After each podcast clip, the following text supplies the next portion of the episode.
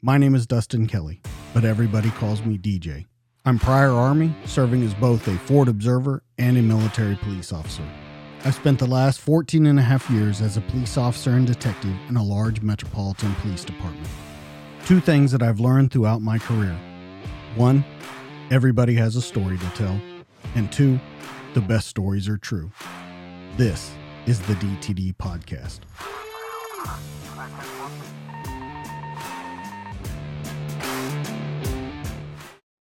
In three, two, one, and we're live.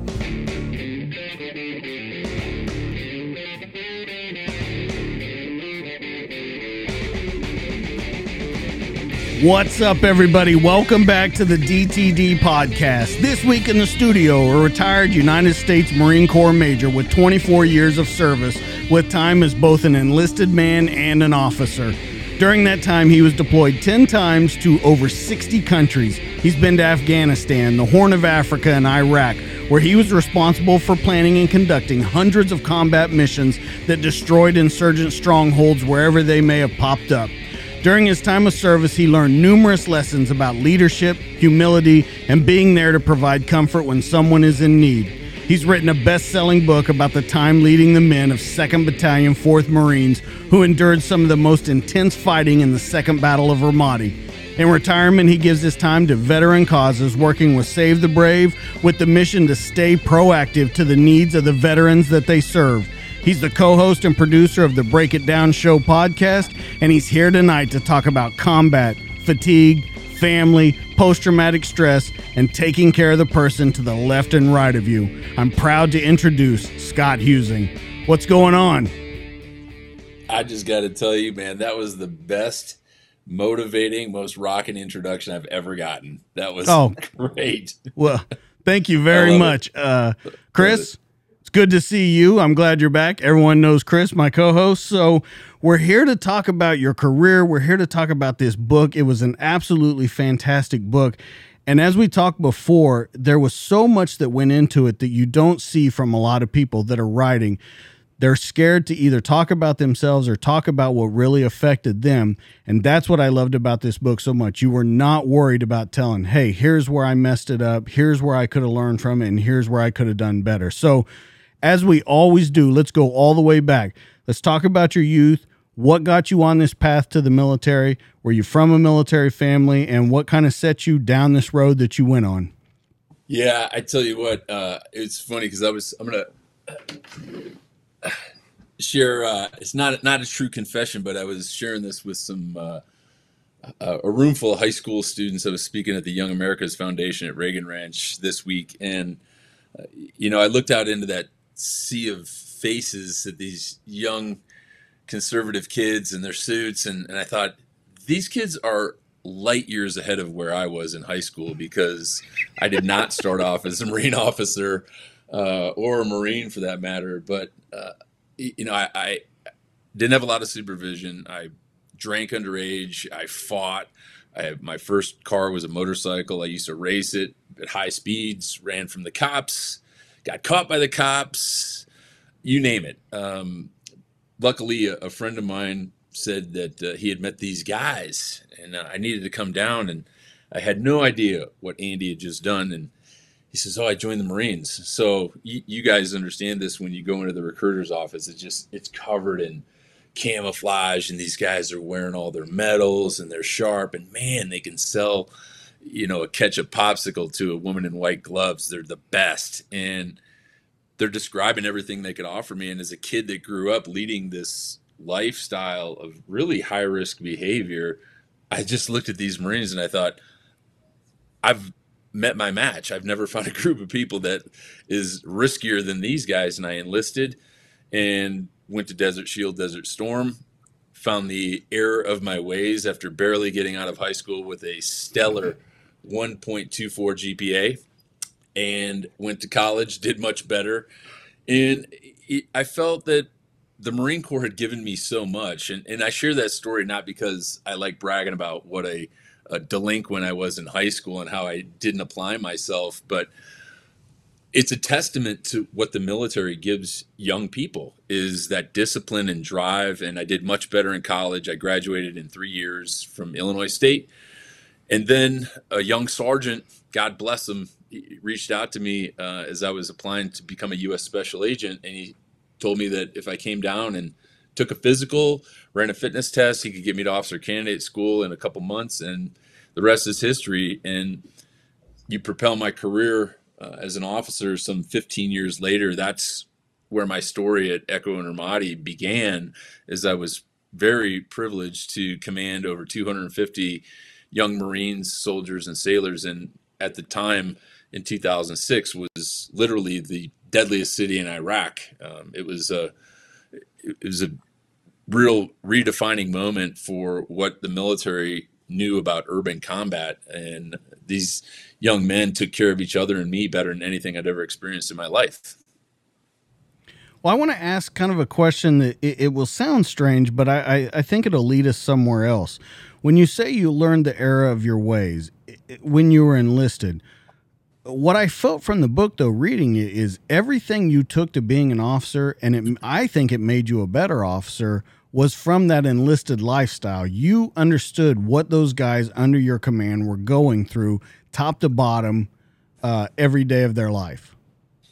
I get asked the question a lot if being an officer or being enlisted made me a better officer. My answer is always the same it's no.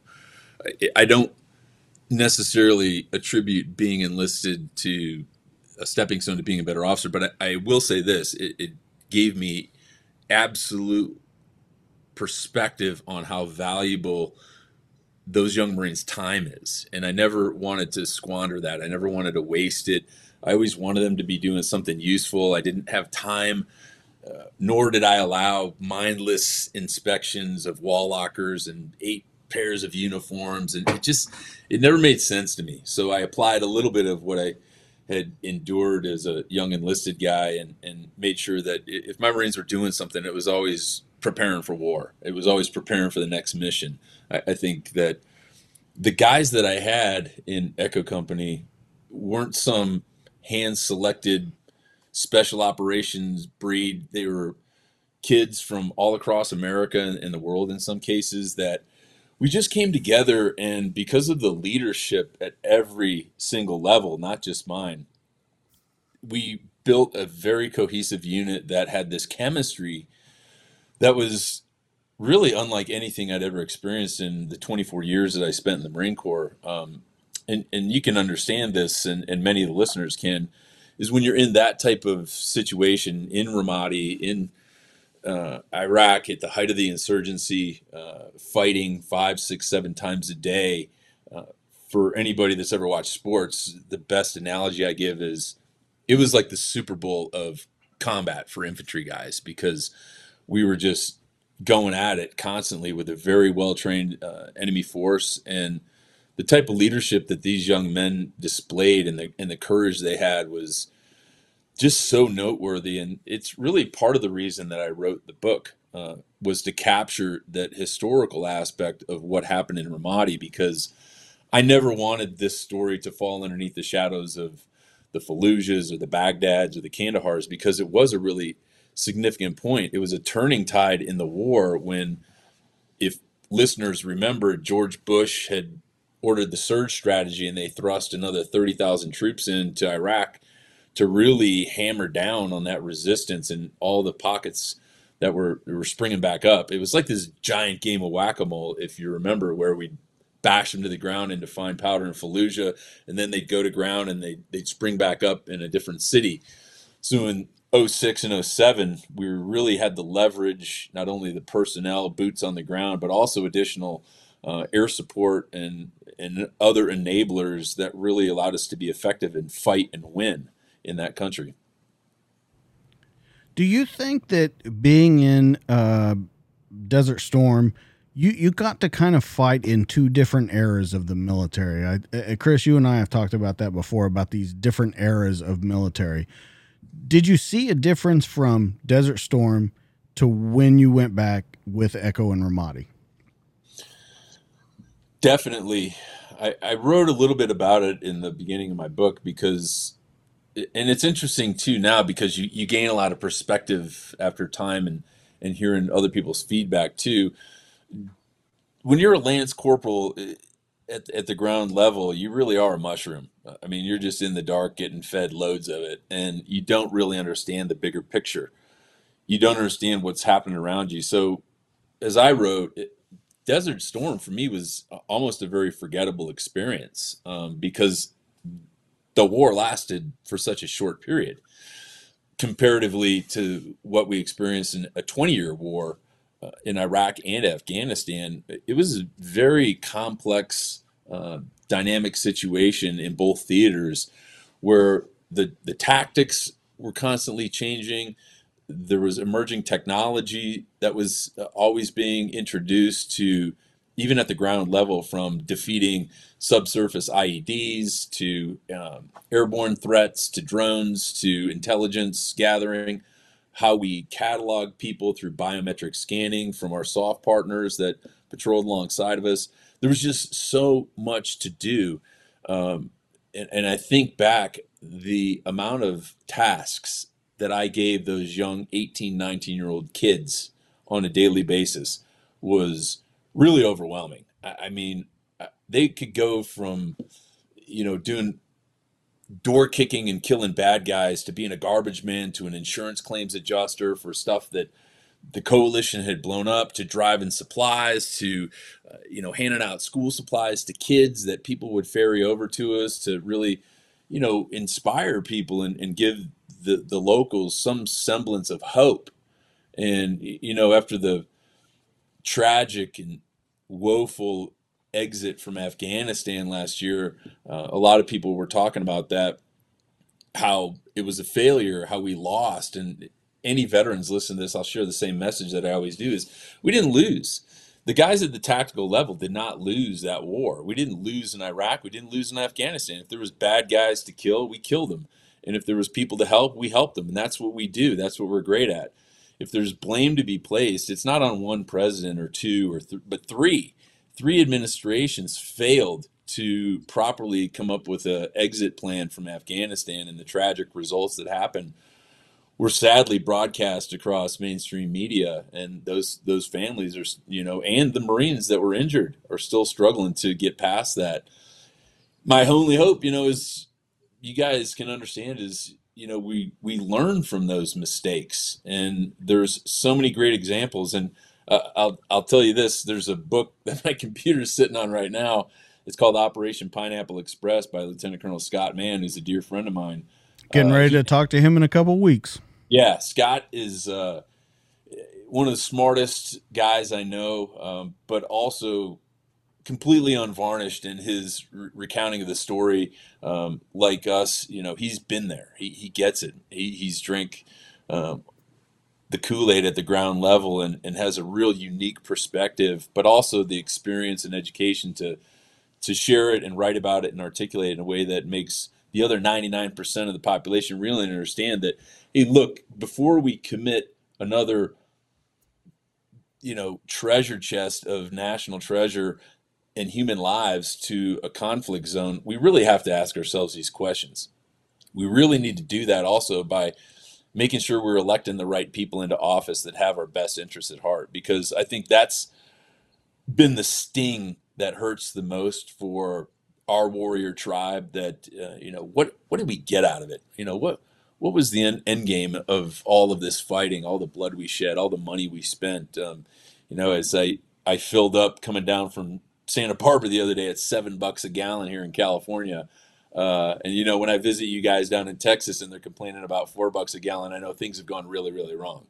So, uh, you know, I like I just like to share that message, especially with the veteran community. Is you know, those guys and, and women, they're all they're all winners in my book. Scott, I'm gonna back up for a sec. So, just for our listeners' sake, DJ asked you about you know being an enlisted person in the first Gulf War and then coming back as a Marine officer the second time around what about the evolution um, from you know the invasion of Iraq and then on into the different phases that occurred leading up to Ramadi? Um, how did you deal with that as a leader in the Marine Corps?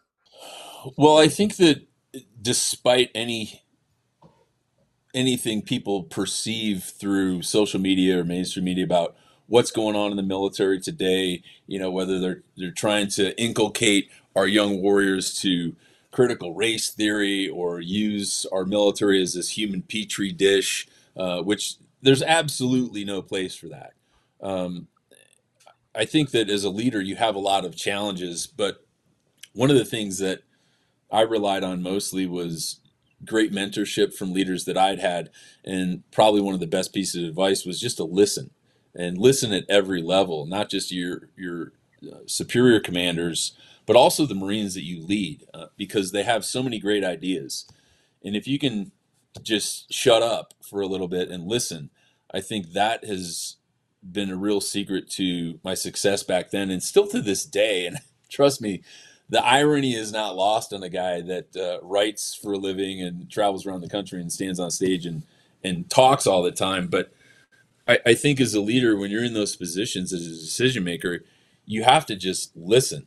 Um, and the evolution of war from Desert Shield, Desert Storm, fast forward to Afghanistan and uh, you know after 9/11 to 2001 to you know the height of the fighting in, in 2006 even to the drawdown uh, things change so fast. Uh, i think it's maybe an 18 month cycle of relevancy that people on the ground experience even in or our air component um, how, how they operate i think that you could do multiple tours like i mean i did multiple tours in, in combat and, and, every time it's different so there's a there's a learning curve um, one of the things that I attribute to the success of my Marines and the real metric of success for me was just bringing as many Marines home alive as I could. That that's my metric of success.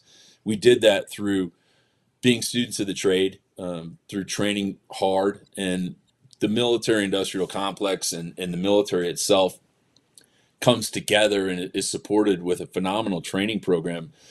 So again, you know, if there's there's people worried about uh, you know this country or our military circling the drain, so to speak, um, with all of these you know non-military related topics going on, I got news for people.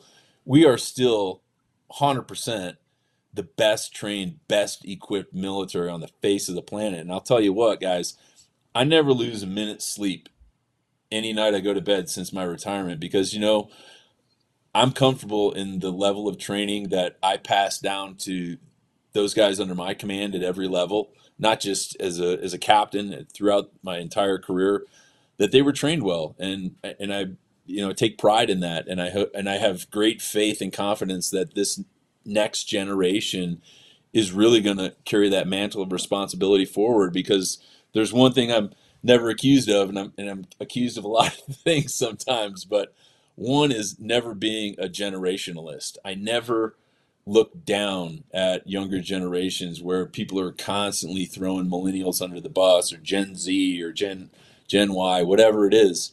I think that as as DJ and I were talking about before we hopped on the show, there's a responsibility from leaders to share the losses, not just the wins, not just the medals and all the shiny stuff you wear on your chest, but really share the losses. And that takes experience because when you're on active duty, when you're in the military, everybody has this mask that they wear, and, and there's there's a there's a reason for that. Uh, but also getting to that point in your life where you, you can honestly and realistically tell people that I failed a lot. I, I failed a lot when I was on active duty. I still do it to this day but it becomes cliche, but it's so very true that not only by admitting the mistakes, you get better and you avoid them, but by sharing them with other people, you see that uh, organizations become better. Because when you've got people in leadership roles that are willing to listen, they're willing to admit their mistakes and, and say that they failed at something, the whole team gets better. I, I think that there's a thousand sports analogies you could use, but they're completely applicable to what we do in the military as well, in my opinion. I want to talk about friction, Scott. It was a huge topic in the book. It was mentioned numerous times and even at the very end of it. I want to go what the definition of friction is to you and not and then on top of that, not what the definition is, but what does friction mean to you and how does it evolve you? Well, as I describe it, it's that indescribable pressure that you feel when you're you're fighting and you're surrounded by complete uncertainty yet complete danger. Uh, and that was day in day out um, when we were fighting in in Ramadi in 06 and 07 that friction is just another word for uh, a lot of things that people can relate to some people call it Murphy's law if things are going to go wrong they will go wrong but even the smallest most mundane things always seem to take longer. Uh, you know, driving across uh, a, a city that would normally take you 30 minutes going at normal speed when you're in a convoy with Marines and there's bombs on the road, that's friction. Because now that 30 minute drive has become a five hour evolution. It's really a day's work just to get from point A to B. And oh, by the way, there's a bunch of people out there wanting to kill you. And, uh, you know, that type of luster of combat or war that seems romantic to young Marines, it it tended to wear off on a guy like me after being shot at so many times. Um, and as my buddy who John John McKay, who fought in Vietnam, reminded me of a story when I was up in San Francisco. He, he used to get shot at a lot in Vietnam, and he he'd look around and he said, "Why are these guys shooting at me? I'm a nice guy. I don't understand why all these people are shooting at me." but you know, the, the training kicks in and, and you ultimately look to your left and right and you, you take care of those people. And that, that term friction is just something that eh, was kicked around and kind of stuck because everything was friction. And some of it was self induced friction, some of it was stupid mistakes that we made. And a lot of it was on the spot learning that we had to do. And you have to adapt and be fluid. And and be very patient. I think as a as a leader in combat because uh, when you're at that enlisted level and it's your first deployment and you're 18 years old and a year before you were playing high school football, those things at that level seem very very big. They seem very deadly. And when you don't have the right leadership around, that's when that's when mistakes are made. And I always knew that I had to be constantly flying at the the 30,000 foot level. And what great commanders do is not shoot the rifles. It's not throwing hand grenades. I mean, you have to at sometimes, but really being a great leader is being a force supplier. And, you know, we, we use this a lot and it's still at this day. Amateurs talk about tactics, professionals talk about logistics. And I think that we were really dialed into all of the support that was available to us in Ramadi at the time and I leveraged that, and I was kind of uh, a pack rat in the sense that, and I was greedy because I would ask for everything and expect nothing. But I always wanted to make sure the guys were supplied with everything they needed to fight and win every single day. Well, you, you mentioned that that uh, command about shooting, throwing grenades, things like that. That was what was interesting to me in the book. You went out on a lot of patrols. You said it a couple times in the book that your guys weren't going to go out on a patrol your guys go, weren't going to fill sandbags. They weren't going to do anything that you wouldn't do yourself. And you saw numerous other leaders over there not doing that. How does that set you apart? And I guess the real question to that would be when it sets you apart, it seems like it could be two different ways. With your enlisted, with your guys, hey, it's great. He's part of us, he's one of the family. But to your counterparts, it could be a very uh, divisive situation that you put yourself in with them. Would you agree with that? Yeah, I'd agree. I think that uh, it wasn't like I was walking around with a, a, checklist in my hand, making sure that I did all these things. Like there's some tactical officer guidebook. It just and and again, you know, there might be some credence to your idea that me being enlisted didn't you know lend itself to being a better officer, but I think that that's very common. I think that for the Marine Corps and the Army that we fought alongside, the types of leaders, not just officers, but junior enlisted, the, the non commissioned officers, the senior enlisted, the majority of those people, they're always out there on the street, on those patrols, moving gear and, and making sure that the, the boys are being taken care of in, in, in most cases. The examples of poor leadership of those that didn't want to go out, that didn't want to risk, and uh, led by you know computer and by PowerPoint, they're, they're pretty rare. But I think it's important too to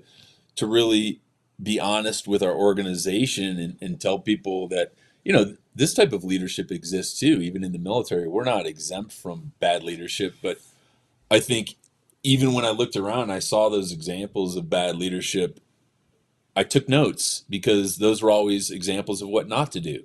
And you you learn from that as well. Scott did you have any thing that stands out leadership wise for you um, as a subordinate, either as a prior enlisted or in your early career as a Marine officer? Was there a specific example where you know a guy looked out for you, guided you, uh, provided some some support, whatever it was that had an impact on you that kind of helped influence how you interacted with your soldiers in your command later on? Uh, absolutely, there, there's hundreds. Um, I think that. Um, specifically uh, throughout my career, I've I've been very fortunate to have a ton of great leaders, uh, many of whom I still keep in contact to this day, from company commanders to senior enlisted, um, some of whom are now civilians or retired field grade officers and sergeants majors who are they're still doing what they're great at. They're over in Ukraine advising. Uh, they they tempered me and mentored me my entire career. Um, in Iraq alone, I was very fortunate. I worked for the Army uh, for a, a, task force in Ramadi, Task Force 19 Infantry, which was commanded by Colonel Chuck Ferry, who I still talk to to this day. But all of those commanders that were several ranks above me, they gave me a lot of leash. And they did it because they had confidence in me, but also because we produced results. And um, they kind of liked that operational style. And I think it was the aggressiveness too that we brought to the game when we showed up in Ramadi with over 200, you know, hard pipe hitters, you know, carrying everything in the kitchen sink, um, comparatively to the, what the Army was having to deal with because they lost so many guys. The company strength was about 80 to 100. So we did look like rock stars when we rolled in there, but Chuck Ferry, um, you know, Bear Johnson, uh, Sean McFarland, uh, all of these guys from the brigade level down um, gave me a lot of trust and confidence. Uh, they gave me a lot of support, and even when things went bad uh, within within units, and, and they do, uh, you know, we were investigated for, um, you know, it could have been a minor infraction. And it's part of the game when you're at war, uh, and it's a challenge. But the best thing that they did was take me aside, let me explain, and then they bring all the information to bear and then they support you because there's a lot of decisions that present themselves um, at the ground level that you have to make. And when they're viewed at a top level they may seem a little bit different. So i was very lucky to be surrounded by a lot of great leaders. And i think that um, you know things could have played out a little bit differently for me personally um, had i not had um, those people to give me some rudder steer along the way. They, they, i was really lucky I'm glad Chris brought that up because I let's talk about that right now. We're to jump around a little bit, but I want to talk about one of those times where your command kind of took you aside, talked to you, asked you the story. I want to talk about the mosques and the insurgents that were hiding weapons inside them. You got the all clear to go after it. Now, the way I understood it from the book, you were told one mosque, but ended up with three. Um, let's kind of lay that out. What happened? Because there was a, a a multitude of things that went good and went wrong with that mission. And then ultimately, let's talk about what Chris was saying those guys that are mentoring you along the way and telling you this is how we can do it better. Yeah, that night uh, we had had multiple patrols out in zone. We we'd pushed west to a city that needed to be cleared called Rutba. It's on the it's like a truck stop on the on the Syrian border of Iraq, and uh, we'd been in the city for a few days, and at up until that point, there was not a lot of activity. And one of my interpreters was on a patrol, Big Sam, and he came back to the combat operations center, and which sounds sexier than it is. It was some dude's house that we took over and kicked him out in the street um, because we needed a place to operate.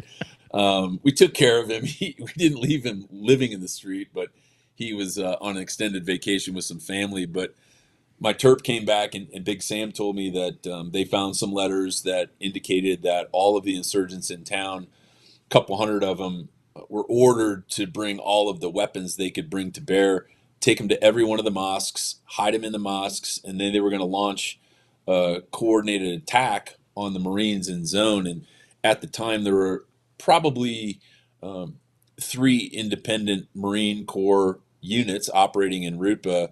We had some force uh, force reconnaissance guys to the north. We had some special operators to the north, and then we had my company, which was spread out throughout the town. Um, and when we got that, um, I made the phone call back to the Marine Expeditionary Unit uh, Operations Center, told them we found a note in a mosque and requested permission to enter the mosque, and uh, they approved the request. Came back um, after the request that there were multiple mosques involved in this, and uh, I made sure that I talked to Big Sam and validated what he'd read in this letter, and he, and he confirmed it. He said, "No, sir, they're they're taking them to all the mosques." So I looked at the map, looked at the computer, saw where all my units were, and I ordered them to to raid all the mosques simultaneously. What would have been a great bathing success of of glory um, was kind of overshadowed because one of my Marines went into one of the mosques in zone and, and someone ran out in the shadows. It's pitch black. It's probably three in the morning. And uh, someone moved aggressively towards him. Come, and she fired his weapon, and unfortunately, it was a female civilian who panicked and got caught in the crossfire and, and shot in the in the arm. And at that point, the operation had really come to a screeching halt we detained all the weapons. We we secured hundreds of weapons, by the way, um, through through the Marines' efforts, and we wound up taking the female who'd been injured, um, not critically, to a local doctor. Um, he wouldn't treat her. There was no clinic in Rutba. They recommended they send her to Ramadi. Her brother shows up. We gave him a bunch of cash, which we always carried around with us, and he said, yeah, I'm gonna I'm gonna take her to the hospital in Ramadi. We're gonna get her fixed up, and then the next morning, who do we see bebopping down Main Street on MSR Michigan? But her brother and the sister, and he had her arm bandaged up and didn't take her to the hospital. So, you know, despite our best efforts in, in trying to help people, um, you know, you know, you can only do so much um, because at, at that time, again, we weren't allowed to take care of civilians. We weren't allowed to provide medical care to civilians from our military uh, corpsmen, our military doctors. They were on their own, but we did provide them with resources in a, a pocket full of cash. Probably like, and I say a pocket full of cash, it's like 800 bucks. I think I shelled out to this guy. Um, that's a lot of money in Iraq, by the way. Uh, that's probably like a half year's wages. So we uh, we tried to do our part, but again, it's you know it's a very dynamic situation, and um, when you're making those types of decisions, you know, at the end of the day, there's probably, you know, close to three, 400 weapons that were off the street that weren't going to be in the hands of bad guys shooting at my Marines. And that was my goal. And, you know, unfortunately, sometimes bad things happen. There's two things that come up with that, Chris. Uh, and, and I want to ask you, I want to tie you into this question. Uh, I want to talk about negotiating with locals. Uh, you mentioned it in the book, Scott. Uh, and the I guess you would call them blood payments for the accidental deaths. Uh, you guys have both seen it. Um, one, I want your thoughts, Scott. I, I'm pretty sure I know what your thoughts are, but I want to hear you talk about negotiating with the locals, these blood payments, because you just mentioned it just now. You give this guy $800, he says he's going to take care of it. You see him the next day. At a certain point, it's got to get to where it starts needling you. it's frustrating, but uh, one of the things that we learn from both our our time in Iraq and Afghanistan is how woefully inept we are as a military force to deal with culture. Um, we've had some great senior leadership that's really understand how important culture is, and, and I subscribe to that to a degree. Um, but again, you, you, can't send a bunch of uh, you know anthropologists into a combat zone or sociologists. You just can't. So you can't learn everything about culture. But one of the things that you have to understand about the Middle Eastern culture is, or the Arab culture is that lying in normal conversation like this is completely acceptable. Um, it, just is. And for most Americans, it's very, very hard to grasp that.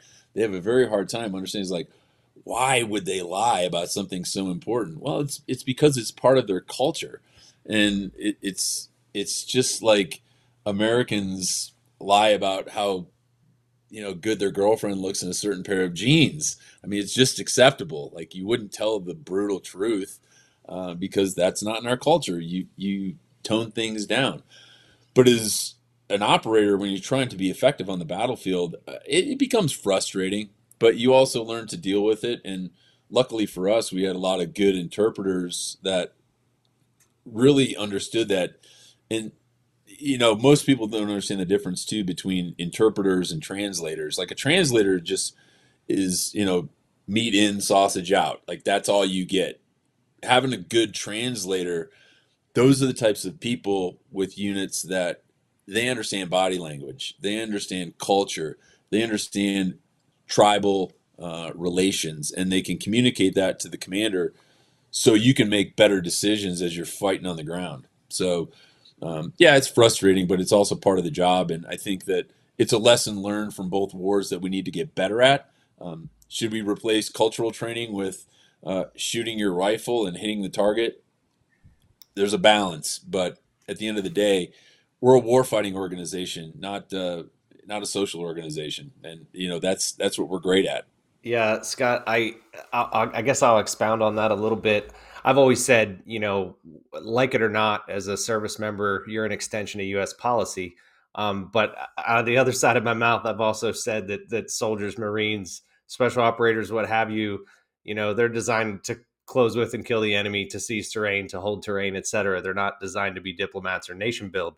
Um, but just like our tactics, techniques, and procedures evolve over the years, you know, so does the enemies on the battlefield. The mosque scenario is a great one. Like they figured out um, what we would and wouldn't do at a certain point, and and they made adjustments to their TTPs. Uh, and and with our rules of engagement evolving over time as well, um, because you had you had diplomacy intervening with warfighting, um, and it was kind of a blend. Uh, was there ever a time when you were just ridiculously frustrated with rules of engagement, or did you always manage to to flex and react to those and adjust accordingly? Yes, I was frustrated. Um, I think the rules of engagement changed a lot from really the outset of the war, and I, and I think this was a, a failure from the Bush administration where they were really quick to what we what we call you know take off the iron fist and and put on the velvet glove to be a kinder, gentler military where we started transitioning into support and stability operations when there's still bad guys to fight. You just can't do that. And and the rules of engagement were complicated. They were um, a little too verbose for my my taste. Um, you know, I wrote about how from the spectrum of the rules of engagement from Ramadi, where they were very permissive, transitioning to the western part of Iraq and the same deployment became very restrictive. And it, was a challenge for the Marines. And I, and I say this a lot. You, you know, I could give, you know, you a, a, machine gun and a box of ammo and a little bit of training. And I'm pretty confident, Chris, you can go uh, with some some pretty mission type guidance and, and go from zero to 60 and attack and kill the enemy with, with pretty good results. The real challenge for a leader at every level is to get that same young person, that same machine gun to go from 60 to zero. That's a real leadership challenge because training for boredom in the absence of the enemy is really something that we don't train to. Um, but it's also part of the job. And that's a real tough thing for guys to understand.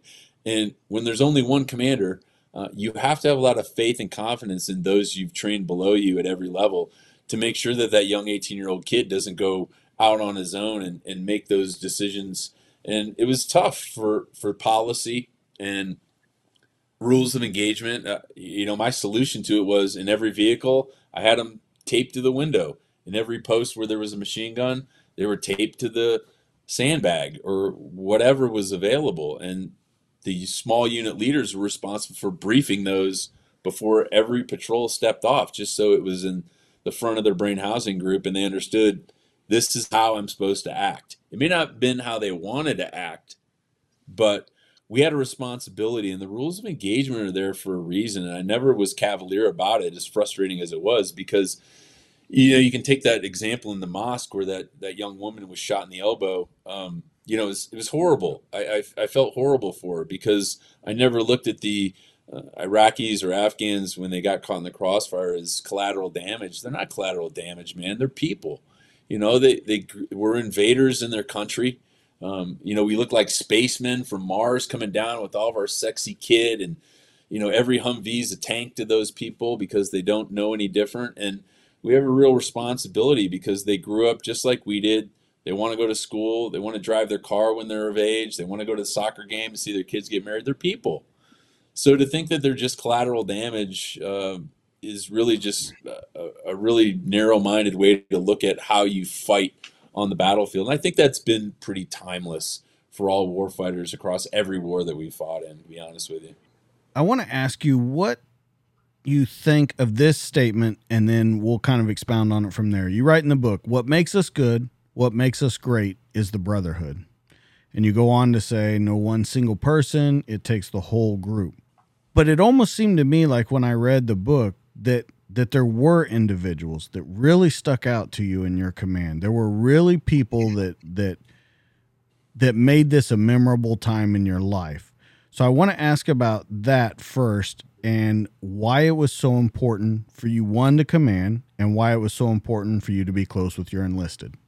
I think that if I would have had enough pages, I would have written a story about every single Marine that was in my command. But that would have been a very long book, and no one would have read it. And uh, the, I I shared this story recently. Um, I was in South Carolina on board the USS Yorktown, and we were doing a panel discussion. And one of the Marines I invited was a squad leader of mine, Brian McKibben, who I read about in the book, by the way.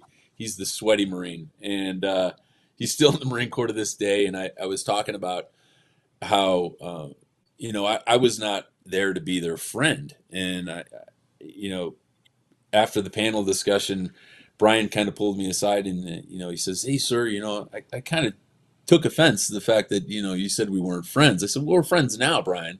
I said, "But back then, you didn't need any more friends, and just like a parent, you only have one parent. You, you, in combat, you only have one commander to make those decisions and protect you.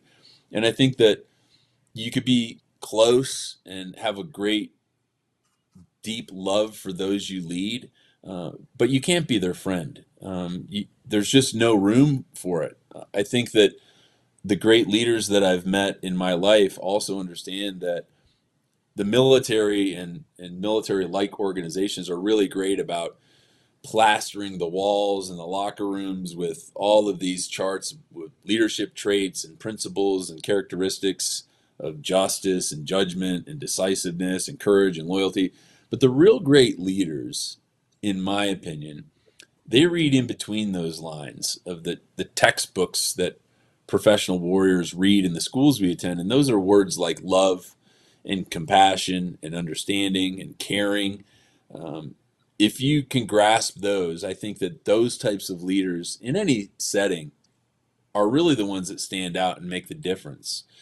So it wasn't about friendship. It was about making sure that you you're taking care of those that you're entrusted to lead. And I I think that you know when I look back on my time uh, in that period in that command was uh, you know I, I tried to promote that and, and let those men understand the significance of what they were doing.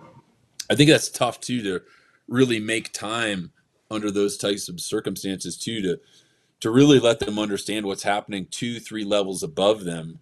And it, it's also kind of humorous because after I wrote Echo in Ramadi, a lot of the Marines, especially the ones that I wrote about, uh, came came to me and said, you know, some of the effect like, you know, holy shits, or like I had no idea what you were dealing with at your level, and had I known, I probably would have complained a little bit less or done my job a little bit faster. But you know, that's just the nature of being in charge of a large organization and all of the characters that I wrote about in in this book, I think at the end of the day are emblematic of all of them. You know, again, if I would have written about all of them, it would have been tough. I would have loved to do that, but the ones I picked really speak volumes about every single Marine that fought under my command. The reason I ask that is because I want to flip it to the other side of that coin. And this really stood out to me. I say that you were close, you say that you weren't friends. I I have had in not only the military but in law enforcement leaders like you that are close that feel maybe they're not a friend but they feel close where you feel you're covered and you'll cover them and do anything you need to for them. But then I read about your XO and some of the officers that work for you. And it was a completely different mentality. And I think you would agree with me. You even write it in a different mentality in the book. Your XO, you tell numerous times, just get it done, XO. You would never say that to one of your enlisted guys. And as a matter of fact, you do multiple times in the book where you say, My enlisted guys, my Marines always figured out a way to do whatever it is they needed to do. And that's speaking about when they hooked up the stereos and the speakers and played music they weren't supposed to, different things like that. You would agree, you treated your officers different than your enlisted guys. Oh, absolutely. Um, the officers that I had in, in that unit were relatively new. They, there was plenty of enlisted Marines that had more combat experience, more deployments, and uh, you know more education on the battlefield than they did. But that's a decision you make, and again, I can I can use um, my own personal experiences comparatively because I was enlisted. You can stay in the military for 20, 30 years as an enlisted person, and that's a decision you make because as an officer, you're accepting more responsibility uh, because you become a decision maker. It doesn't. It's not a matter, in my opinion, of being better or worse or anything like that. It's really about the level of responsibility and the decisions you're willing to make that affect more lives. I've been surrounded by plenty of senior enlisted soldiers and Marines that could outread me, outrun me, outthink me, outsmart me but at some point in their life they made a decision to stay enlisted and um, surround when you're surrounded by so many guys like that and lean on the people uh, that are under your command i think it's absolutely the secret to my success is as i started the show off it's no secret now that i'm not the smartest guy in the world but i am smart enough to surround myself with smart people and throughout my career i think and to this day I, I continually seek those people out. Probably one of the things I failed at the most was I allowed myself to be surrounded by people that weren't so smart, and I endured and suffered some fools earlier on in my career. Everybody does it.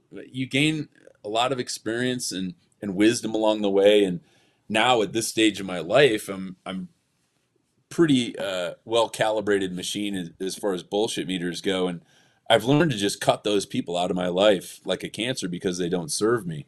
I, I think that being in this position too, where I can share that with active duty uh, military units and, and even some veterans, it doesn't really, I don't know if how much difference it makes to those guys, but for the people that are going to be the future generation uh, who are going to be fighting the future wars, I think that that information and that, that wisdom is really essential let's go on and let's talk about some of the people that you talk to and talk about in this book. And I, I think they're important. I want to start out with the Downings. Uh, they seem to be a major point in this story. I want you to talk about Ryan, um, some of the stuff that you saw in him with PTS, things like that, with his mother. And then I want you, if you can, to compare it kind of to what you felt after you got out.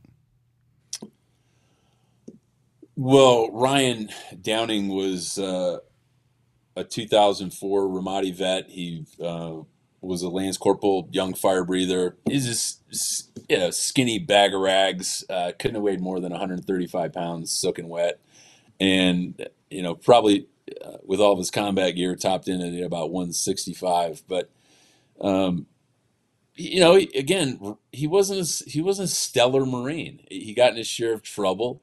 Um, but at the end of the day, he also knew that I was going to take care of him.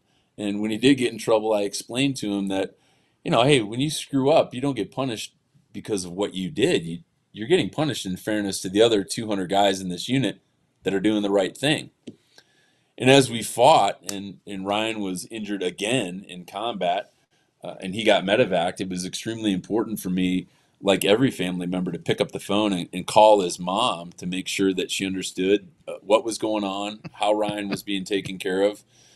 And it wasn't until I wrote the book and I started doing the research and talking to some of the family members where that story of Kimberly Downing and her whole family, Ryan's brother Justin and his dad, both Marines in combat all at the same time, and the mom being completely isolated in a small town in Iowa, you know, with no support, no military base around her. I mean, that had to be stressful. So when you're you're thinking about the stresses of combat too, you, you've got to think about the other side and the families that support you and what they're dealing with. And I was extremely grateful for that whole family being able to share that story with me. And, you know, you talk about writing the story and, and sharing something like this that's really intimate and very personal.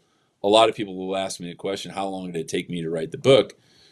And I tell people, eh, from soup to nuts, when you sit down at the computer and you write it, it took me just over a year doing all the interviews and everything. But really, the answer is 10 years because had I written this particular story when I came back from Ramadi, it would not have been the same.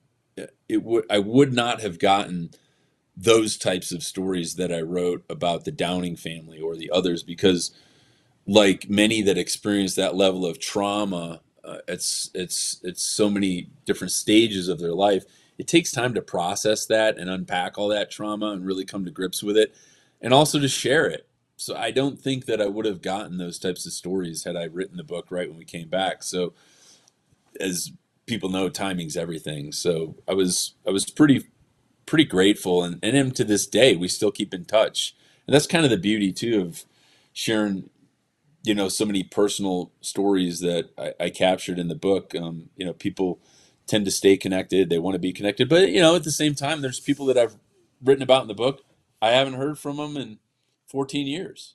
And that's just the nature of things too. Sometimes people like to leave that all packed up and they'll dump that suitcase on the bed and, and deal with it when when they're ready.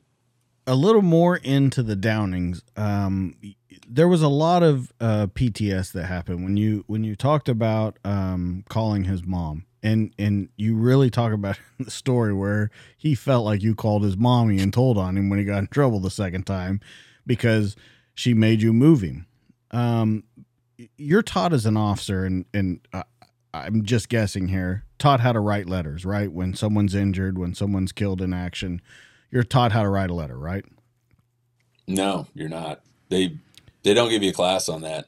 They, they don't. I, I thought that you talked about something in the book where there was something about where they yeah there there might be there might be some commands in some random schoolhouse that make you write a fictitious letter of to the parents of a marine that just killed but i honestly think it's by design like they don't want you to do that because they don't want you perseverating on those grim aspects of it i think when the time unfortunately presents itself that most officers and, and most people in positions of responsibility are going to have the education, tact, and and understanding of how delicate those things are. Um, I wrote all those letters, uh, but I also made the phone calls because I wanted to talk to a human being and, and let him hear it in my voice how utterly sorry and and uh, you know sad I was about uh, what happened. And there's nothing you can do to change the time, but every single time you do that, uh, you really understand how much those families who care and they could just continue to love you and support what we were doing over there because at the end of the day that's their kid and they raise them and they they raise these great Americans that are just willing to do these superhuman acts in the fa- face of you know great uncertainty every single day. And that's the beauty of America man. I, I tell you it's it's a small segment of our society that is still alive and well in my opinion that we're you know, the only service branch, the Marine Corps, that met our recruiting goals this year because there's something about our organization that, you know, we're really tapping into because we're not we're not selling an education, we're not selling, um, you know, a lifestyle. We're we're selling the Marine Corps, we're selling America. I, I, I'll be honest. The other day, I was watching some TV and there was an advertisement for the Army. And you know, I love my Army brothers, but boom, right on the screen. First thing, $50,000 bonus, 50,000. It, we're appealing to someone's bank account to serve their country. Um, I, think that we could resurrect, uh, you know, private military contractors to do that and have them fight the wars. When we're building an all volunteer army, we need to really be focused on what makes people join. And it's an organization that really builds character. Uh, it, it's really that replaces something that we didn't have growing up. I think for the majority of people that serve in the military, myself included, come from some sort of broken home, some sort of uh, troubled childhood or dysfunctional family. And it, I think probably subconsciously we're seeking out that type of unity, that type of brotherhood and sisterhood that the military affords us. And the Marine Corps just kind of makes it that much harder to get in. We're, we're the toughest branch to get in as far as um, test scores, physical fitness, all of the above.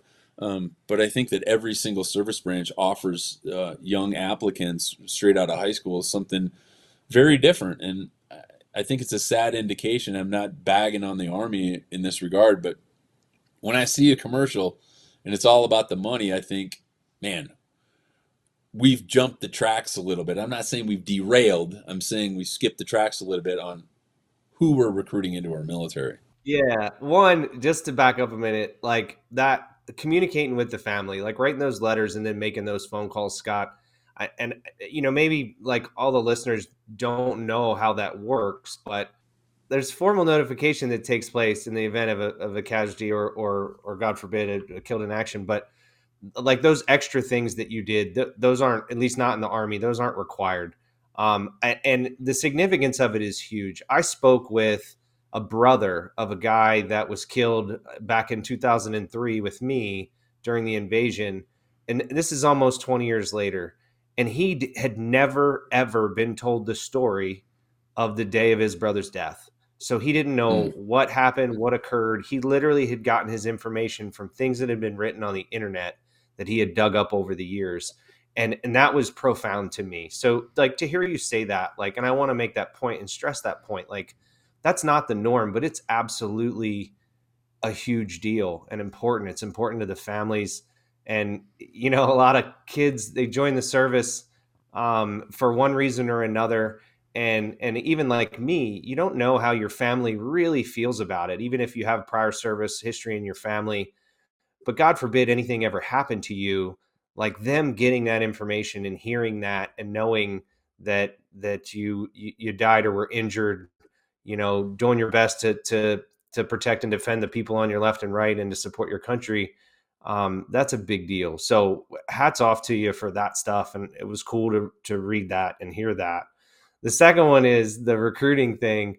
Yeah, I, a lot of my colleagues and retired guys, we talk about that a lot about how you know the services aren't meeting their numbers.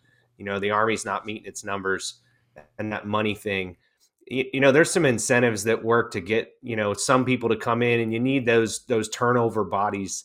But the guys that make it a career the guys that spend you know 10 15 20 30 years in the service they're not doing it for 50 grand. Like you're absolutely no. right. It's a, it's a completely different calling as to why.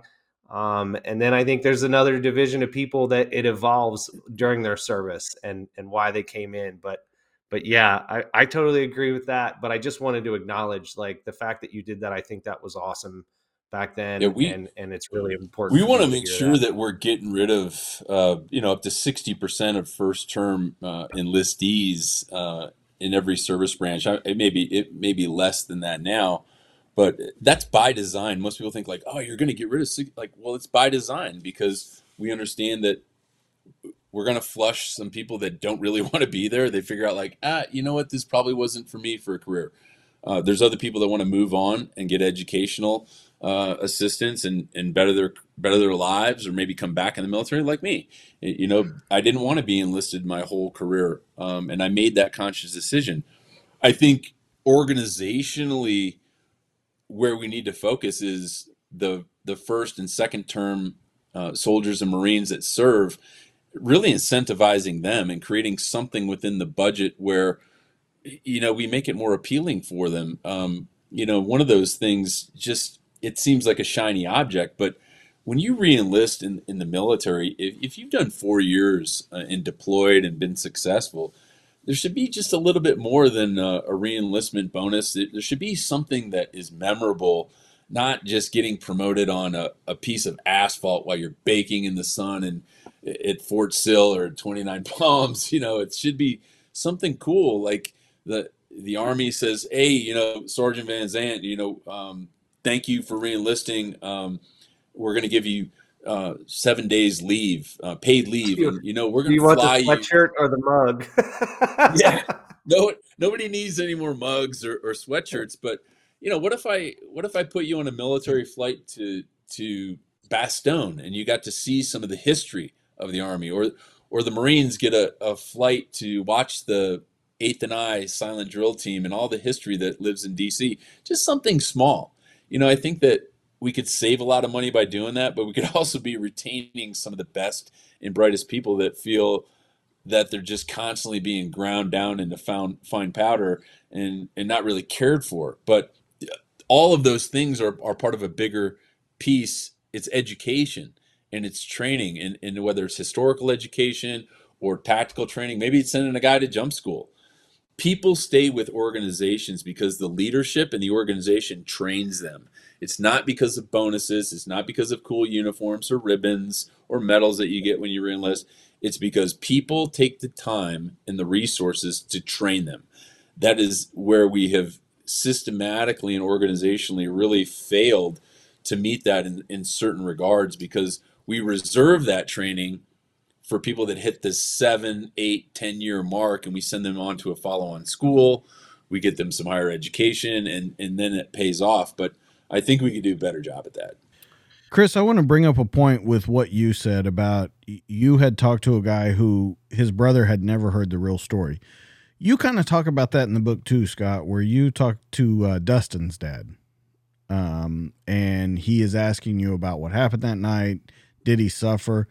Can you walk us through that because that was a very intense part of the book? Yeah, Judd Libby was Dustin's dad, and um, you know I didn't meet those um, family members until we got back from the deployment at Camp Pendleton when we had a big family day, and you know, I wanted to meet the family. Obviously, there was you know parties going on and a cookout, and thousands of people down there from the community just supporting everybody from the whole battalion. But when Judd pulled me aside and he wanted to take a walk on the beach, you know, he he cornered me and asked me very pointed questions about how his son died, and I hadn't mentally prepared myself for that question. I didn't expect it, but I also didn't want to lie to him. I didn't want to sugarcoat it, but I also didn't want to tell him all of the gritty details. Um, and it was tough uh, because I wasn't right there next to him when Dustin got shot. Um, I was there immediately after it happened, and I took him to the battalion aid station. And you know, I, sh- I shared that whole experience with him. That how his son fought how his Marines loved him uh, dearly, and they would have followed him into, into anything, and they did that night uh, as they fought for five hours in direct contact in a very complex, uh, well coordinated firefight on on December sixth uh, in Ramadi. Um, you know, and I, I, I tried to explain to him how the the corpsmen in the unit, the the medics did did everything they could. I did everything I could. The surgeons at the battalion aid station did everything they could, but it was just uh, you know one of those one of those things that you couldn't turn back time on. And, and you know Dustin was shot from uh, insurgent fire in the back of the neck, and uh, you know right above his protective Kevlar, and it was there was just really nothing we could do, and it was. It was a real tough night for our company because that kid was man he was just uh, head and shoulders above the crowd as, as far as small unit leaders go, and everybody loved him. Um, and I do write about him extensively in the book because I'll be honest, and, and I admit it in the book, was he was one of my favorites. And you you do have favorites. You don't talk about it, um, but you know years later you can admit it. And uh, you know, he was one of my favorites just because of his style, the way he talked. He was very candid. There was no bullshit to this kid. Um, he, he always let you know where he was coming from. But he was also one of those quiet, cool professionals where the Marines respected and feared him because he was smart and he was always taking care of business. But to share the details of that night with his dad was extremely tough for me. Um, I'm sure I probably cried on the beach, you know, when his dad put his arm around me. It's still really tough to talk about, but I'm still very connected to that family. I still go back to Maine. Uh, we still talk on the phone as brothers in South Carolina. Every single time I do an event and I'm on the East Coast, Chris Libby, his brother, he'll show up. Um, he was there when I rode my Harley across the country this year again uh, in support of Save the Brave. And, uh, you know, it's that type of connection when you really push yourself through all the pain and, and, and share a little bit of yourself. I think it really builds relationships as well, where some people just can't deal with that. I, I, I'll tell you this. I, I think I'm very, very fortunate to be able to one share this story to you know get on my 1000th podcast and and you know pick the scab open and bleed a little bit. But to have that capacity to share that um, type of intimacy there's just a lot of guys that can't do it. And I, I i've heard it and i don't say this as any self-congratulatory statement I, it's because there's a lot of guys that just can't do it and when i do it when you do it and you, you share a little bit of that, people it, people feel that it, it relieves and turns that pressure valve on their life a little bit. That, that somebody else can talk about it because they're feeling that way, and and it's been uh, it's been pretty helpful for me um, just to stay connected, and that's one of the reasons too why we started SaveTheBrave.org was to create another outlet for veterans and our warrior tribe that they can feel connected in a safe space where it's not some boozy, smoke filled VFW where guys are just sitting around telling the same war stories. We just don't do that. We want to make it cool. We want the events and the offshore fishing to be memorable and, and safe and cool in a place where guys can really stay connected and understand that they don't have to share if they don't want to. They don't have to be forced into those types of environments where there's an expectation that they're going to have to share. Somebody else does it for them, and sometimes that's all it takes. Chris, did you have a question to that? No, I, I, I, agree with you, Scott, and, and God bless you for what you're doing and for writing the book. I mean, guys have said to me literally, like, hey, man, I couldn't do it, but I'm so glad that you do. Um, and I think ex- that's exactly to your point is that it's people are getting better about sharing and exposing, and it is helping to reduce that stigma, and it is encouraging guys and making them feel more comfortable to to seek help to to try to improve their lives and to try to get past those things that have happened to them. Well, it, it brings me to a serious point, and it's something that I want to get into with this. Uh, Scott, I told you about Chris uh, before we came on the show, but I have him on the show so much because how much I truly respect him and what he has done. He is one of those guys that will do just like what I said and tell you every mistake that he made and just lay it out there on the line. You're either going to listen to it or you're not. You're going to walk away from it or you're going to stick around to hear it. And that's that's truly why I respect him so much and bring him on these shows to talk. And that brings us into our next point that I think is the most important part of this book. I told you this before the show is mistakes. And you're not afraid to put them out there you're not afraid to talk about them and and I want to get into the mindset of that because there's so many things we go to from here. Why were these mistakes made? Why is it so important to talk about them? And then on the back side of it, how much builds up before we start seeing bigger mistakes being made. So let's talk about why it was so important for you to talk about your mistakes in this book because I I told you it made me love this book a hundred times more when I read it. Well, I'd have to ask you which mistake because there's more than one in the book, and uh, again, I, you know, it's it's difficult to share some of those things, um, but you know, a lot of the mistakes I've made, uh, and I'm not embarrassed about them. I, I think that I'm probably more proud of the fact that I'm I'm able to share those mistakes in hopes that other people won't screw up as bad as me. And I think there's probably some therapy to that. Um, not that I had to learn it um, from a PhD uh, carrying psychiatrist, um, but sharing those losses and, and, the failures in my life, uh, it's it's important um, because I really feel like I have this um, commitment to ensuring that the future generation of Americans uh, and in the military, um, you know, I use the example standing in front of 150 high school students from across the country at the Reagan Ranch Center just this week, and and and sharing with them at such a young age how how I was a flawed individual growing up, how the military did so much for me, and it wasn't a a paid recruiting spot to try and rope these guys and women into joining the military, but it was really an example of look, when you screw up in life, there's hope.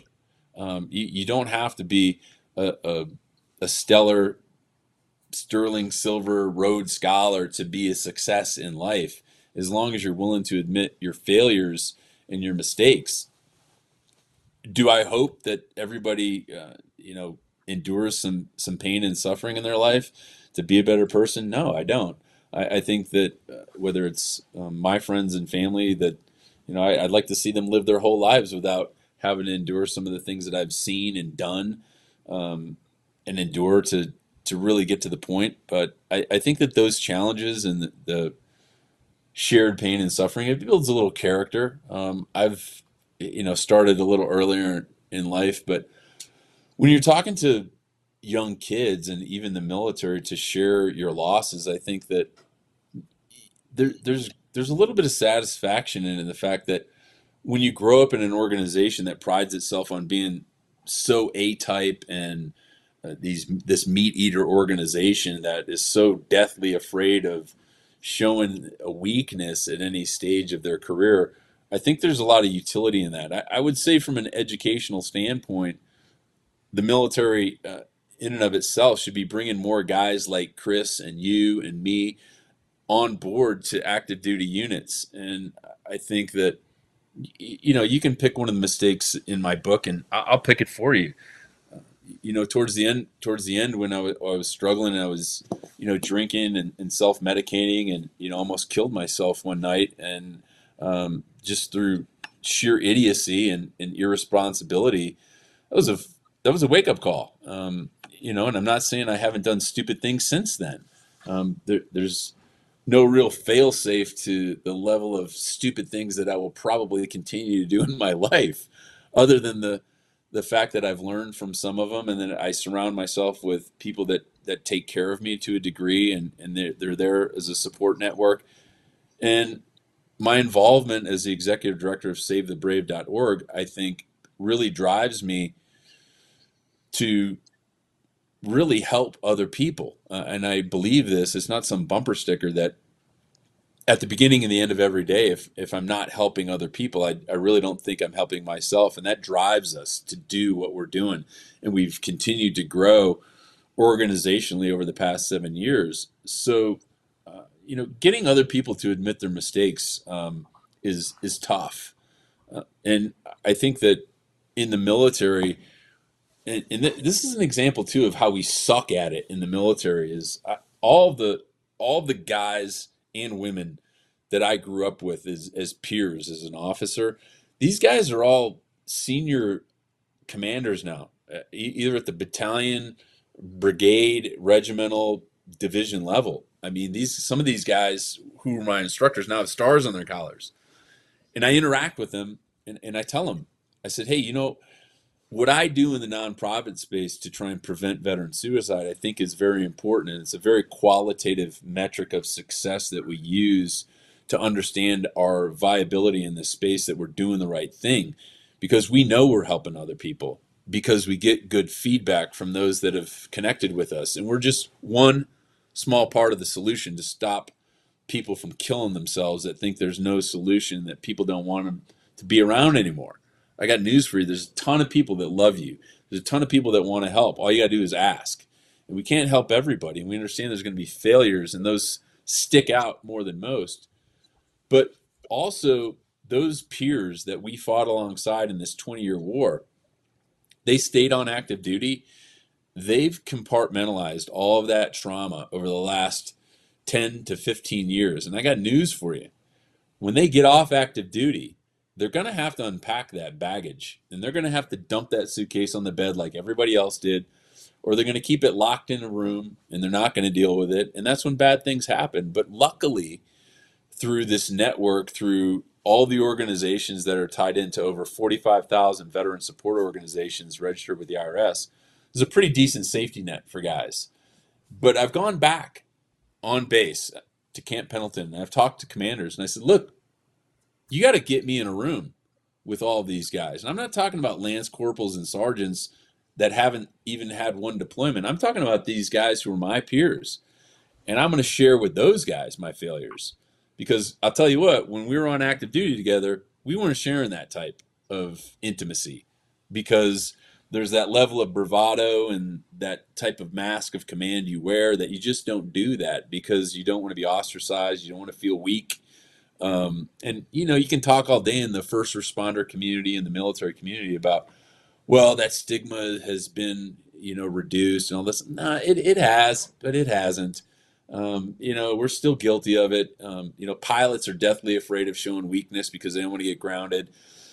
Infantry guys don't want to show weakness um, because they don't want to lose their clearance. They don't want to lose that next command. Uh, it's still there, but when you get a guy like me that can stand on stage in front of 300 soldiers and Marines and tell them how it really is when you transition and some of the struggles and challenges you have, at least it gives them a conduit that they can go through and understand that there's a, a support structure out there when they do transition because the officers and the senior enlisted are the worst. They spend 20, sometimes 30 years of their life teaching, training, advising people how to be successful, how to get out of the military, how to get an education. And I'm talking about there's some general level officers and sergeants majors out there. They have no plan when they get out of the military, either career oriented or how to deal with the emotional or psychological stress that is incurred. Maybe it's even physical stress or financial stress but I'm telling you, we've got a pretty robust network just from shows like this, DJ, having Chris on in this network that we share. Because trust me, I could pick up my phone. Eh, people could ask me for anything. I won't soccer mom any contacts that I have. If there's somebody that I know, being in this job and in, in the space that I'm in and, and having the luxury of meeting so many smart people, if people have a problem, I'm, I'm willing to share. Period. Well, I was just going to say when you lost your rifle, but we got into a whole nother area. Uh, I, I was, I was going to do a simple mistake. Chris, go ahead. I, I know you wanted to say something there. I, I think it's a, it's an interesting. wait, wait a minute, Chris. Hold on. Well, what was that, Scott? I said I didn't lose it for the record. I misplaced it, and thank God to my Army brothers for taking care of the Marines again. I I was just gonna say I I think it's it's um it's kind of an interesting thought. Um, you're right, Scott. There is there's a lot of great organizations. There's a lot of great people doing stuff um, for the veteran community, for post service, and I think we've we've come we've made some huge strides in the last few years, in particular, um, in helping guys out, getting guys connected, um, and taking care of the community. Uh, but the active duty side is so is different, man. Like you you know my my peer group on the officer side those guys all have three and four stars on their collar right now. They're division commanders. Um, and i talk to them personally like one-on-one and and i know in conversation like they have the same struggles that we do that, that they're just still putting it in the box in the corner because they're still serving and they're still leading those organizations. But I, I think the question that i always scratch my head on and i'm curious to get your thoughts is you know, other than exposing young soldiers or mid-career soldiers um, to individuals that can share stories and and struggles and overcoming those struggles and whatnot. Other than that, are there other things that you think can be done with active duty soldiers to kind of help that um, that shock and all that happens when they leave the service?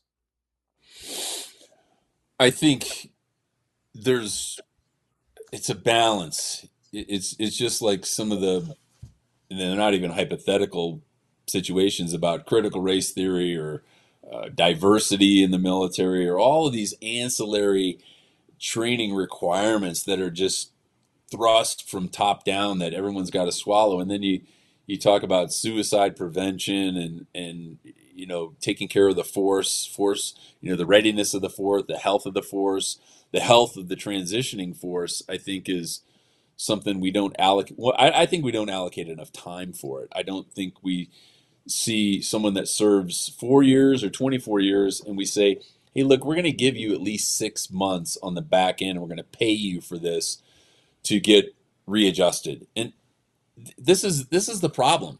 You guys can understand this. You you get a guy like me who's got 24 years 10 deployments uh, over 60 countries a lot of experience and i'm in the same pipeline getting pushed out of the marine corps as some corporal that spent four years. I've got the same administrator working on my paperwork and my uh, transition to the va services as a four-year sergeant. I'm dealing with a lance corporal that you know is working my paperwork and i now have to educate this kid in the administrative field on how to properly process an officer. And sadly the four-year kid doesn't have the wherewithal to, to say to that clerk hey man you screwed this up i'm entitled to these rights and these benefits because if i can count one i can count a couple dozen times from that four-year sergeant that's called me up and said hey sir uh, I'm missing my Purple Heart on my DD 214 on my final paperwork. Hey, sir, uh, how do I get enrolled for the VA benefits that I'm entitled to? Hey, sir, uh, my combat action ribbon isn't on my uh, discharge paperwork.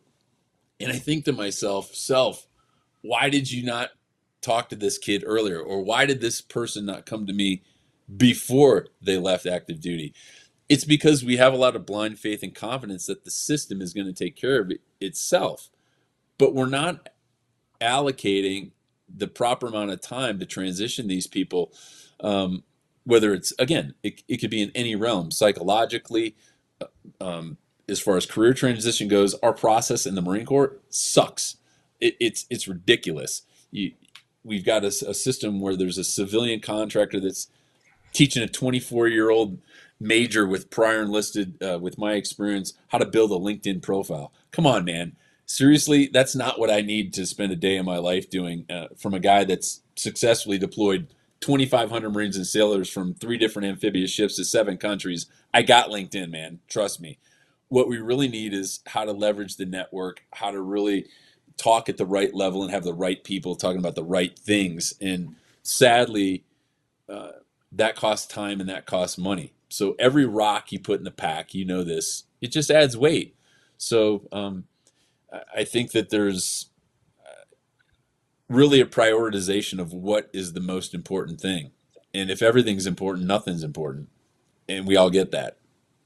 I don't know if that answered the question, but it's my own no, perspective I, on it. Yeah, and I, like I said, it's it's an interesting thought. I, have always said to guys, like I, I sort of transitioned while still on active duty. I got I got lucky in hindsight, looking back on it. I didn't leave from deploying to combat to being a civilian when I retired. I, I did my last five years doing doing staff work, um, and staff work surrounded by guys that had been at war for a whole bunch of years, just like me, and were at the tail end of their career.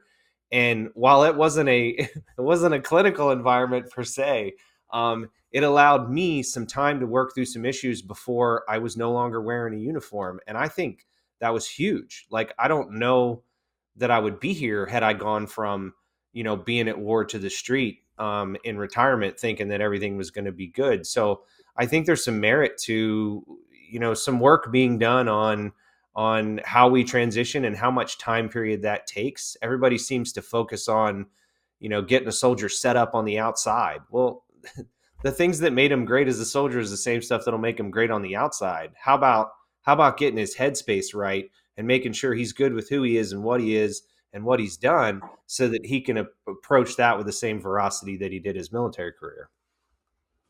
Agree, 100%. So, here's my question to to kind of both you. Chris, you and I have talked about it a, a bunch of times.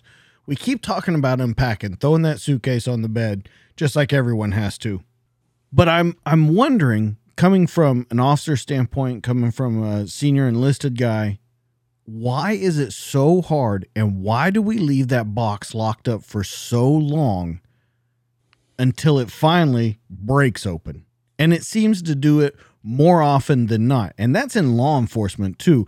We just keep stacking and stacking and stacking and saying we'll deal with it later. Why why is it so hard to deal with it in the present and get ready for the future? Uh, I'll go first. I think uh, for active duty guys, or for for, and this is a very small percentage of, of Marines and soldiers that have seen combat that have seen the type of intense combat that that we were exposed to for heightened periods, for sustained periods. Um, it's I, I, almost think it's easier for those types of individuals to unpack it um, because the group is so small. Uh, in conversations I have um, comparatively with law enforcement or uh, firefighters, I tell you what, uh, the types of things that firefighters see, that cops see, it's not, it's almost more difficult, I think, because it's this slow drip of trauma over an entire career. Um, yeah, you can you can do a lot of deployments, but not every deployment is uh, combat, slinging lead and, and steel and, and rockets and mortars. But for the the type of human tragedy that cops deal with, the the physical stress that they deal with, that's a daily thing. Um, and I think that that's probably why we're so closely al- aligned with firefighters and cops is you know they're paramilitary organizations structurally but i think the types of traumas and stressors that they see really makes it relatable. And you know there, there's a lot of guys that i'm close close friends with and you know they understand my story they've read the book or, or you know they've talked to me.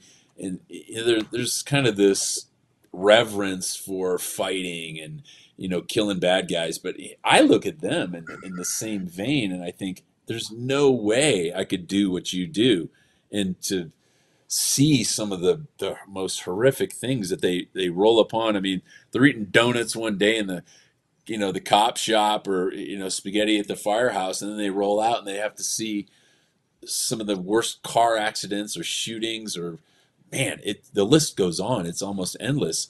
Um, but I think back to your question is how you store that and and how you uh, unpack all that trauma. It's a pretty personal issue for most people. And I think that when you're in a space or you're in a community that is accepting of that or you connect with that, that really goes back to everything we do at Save the Brave is our mission is to connect veterans who are struggling with post traumatic stress through outreach programs. That's our mission. And we do that by offering individuals a safe space where they can do that. We don't force them to do it, we don't ask them to do it. We ask them, moreover, just to share the experience on the trip and how helpful it was. I think that by presenting opportunities to individuals where they feel safe with their own breed, uh, their own tribe, uh, because there there really is uh, no one else that can understand it. That's why there's a VFW or the American Legion. That's why there's cop bars. That's why there's firefighter bars and restaurants and, and gathering places because those types of communities really relate. Uh, I think if we walked into a doctor's lounge, they'd have the same stories and I couldn't relate to them. Or if I went to a tax accounting bar, I couldn't understand that. So we just need to be conscious. My God, of, that would be the worst bar ever.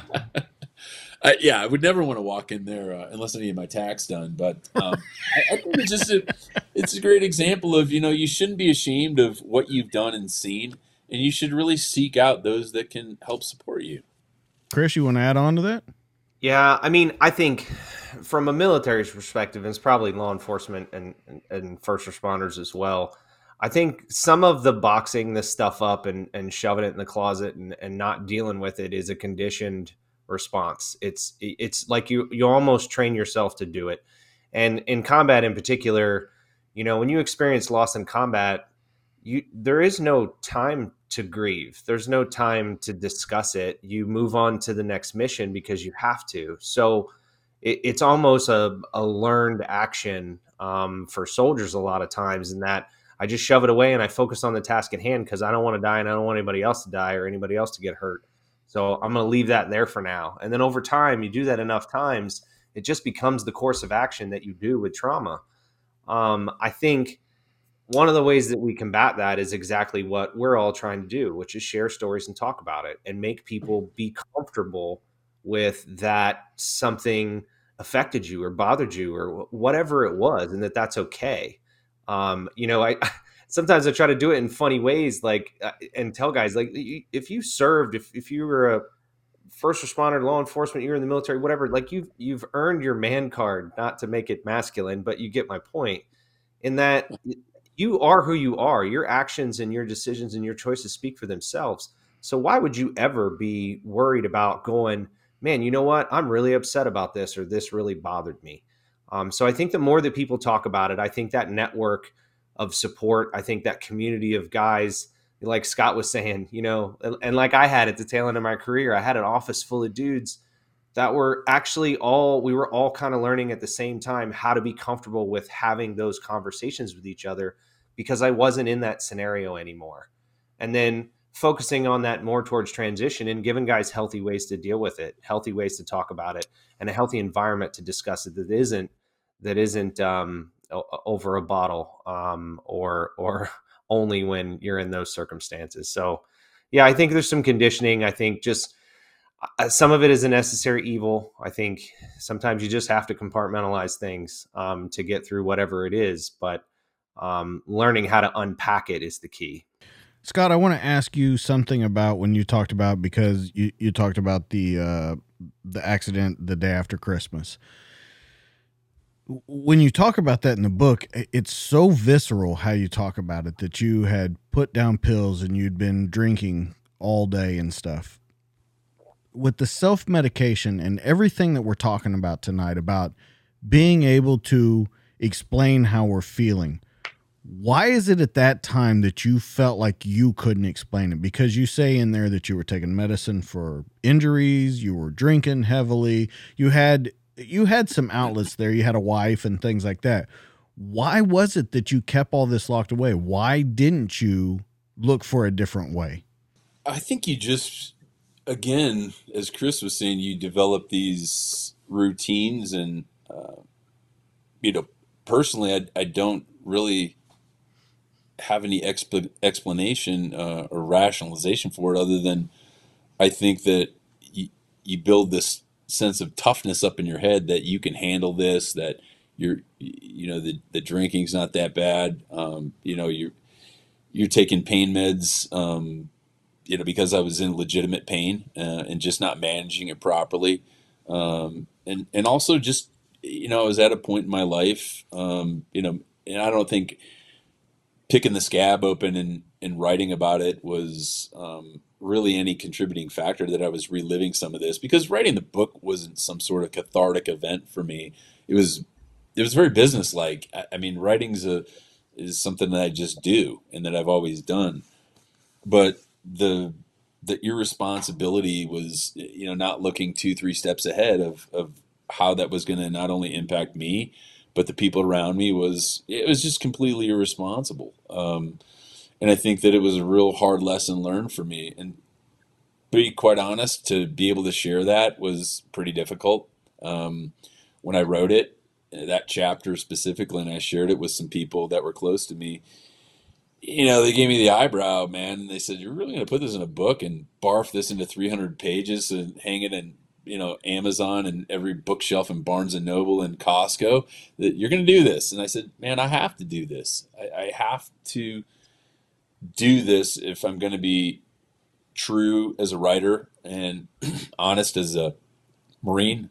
And, and, and, you know, it's part of, you know, being an artist is, is sharing a little bit of yourself. And when you pull so much pain in those stories from the hundreds of interviews I did with everybody that's included in the book, I really felt from a not as a writer, more as a leader, that I, I owed it to them.